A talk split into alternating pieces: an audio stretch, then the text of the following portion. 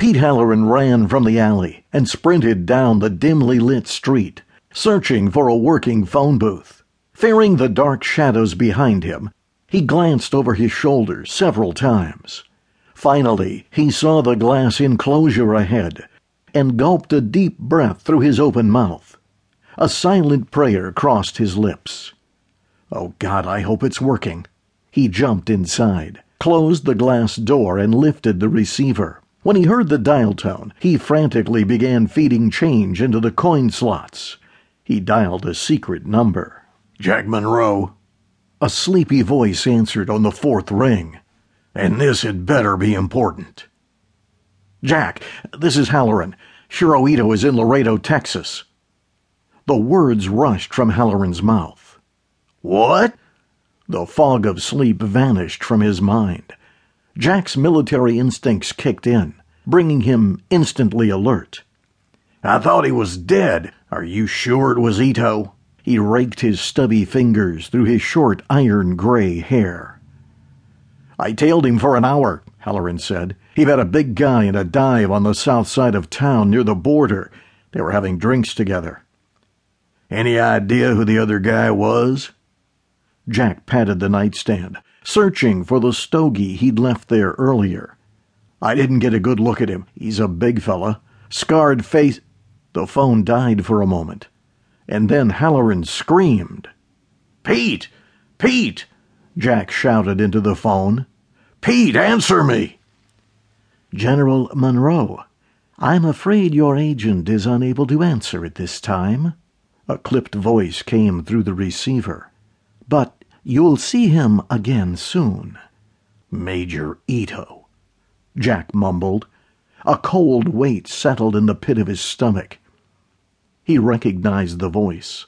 Major Shiro Ito, a Japanese officer responsible for the mass murder of thousands of civilians and Allied prisoners during World War II. Sentenced to death at the war crimes trials, he escaped the gallows and continued to wage his own personal war against the United States and General Jack Monroe. Yes, Ito. A hint of laughter entered the Major's voice.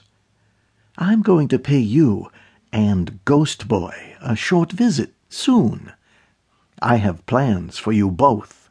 The line abruptly went dead. Alex Conroy ran his fingers through his short blond hair. He waited patiently behind an elderly woman at the First National Bank of Tucson, Arizona.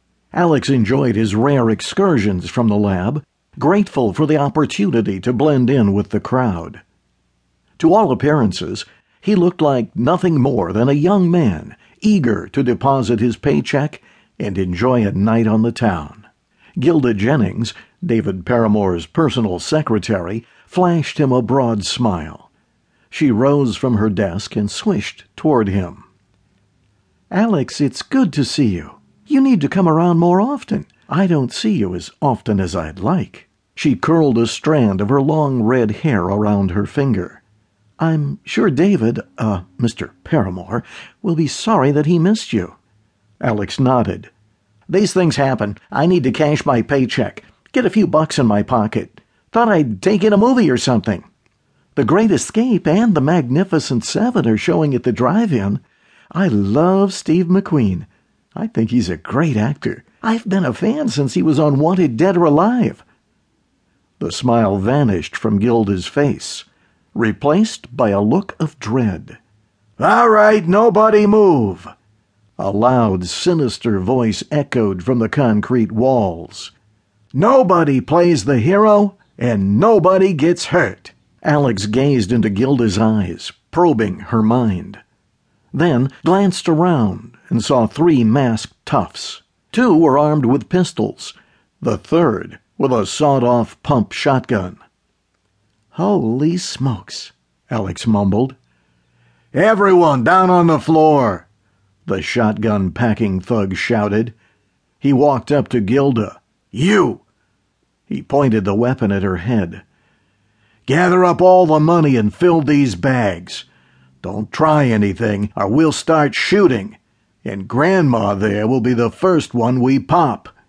He nodded toward the old woman leaning against a support pillar.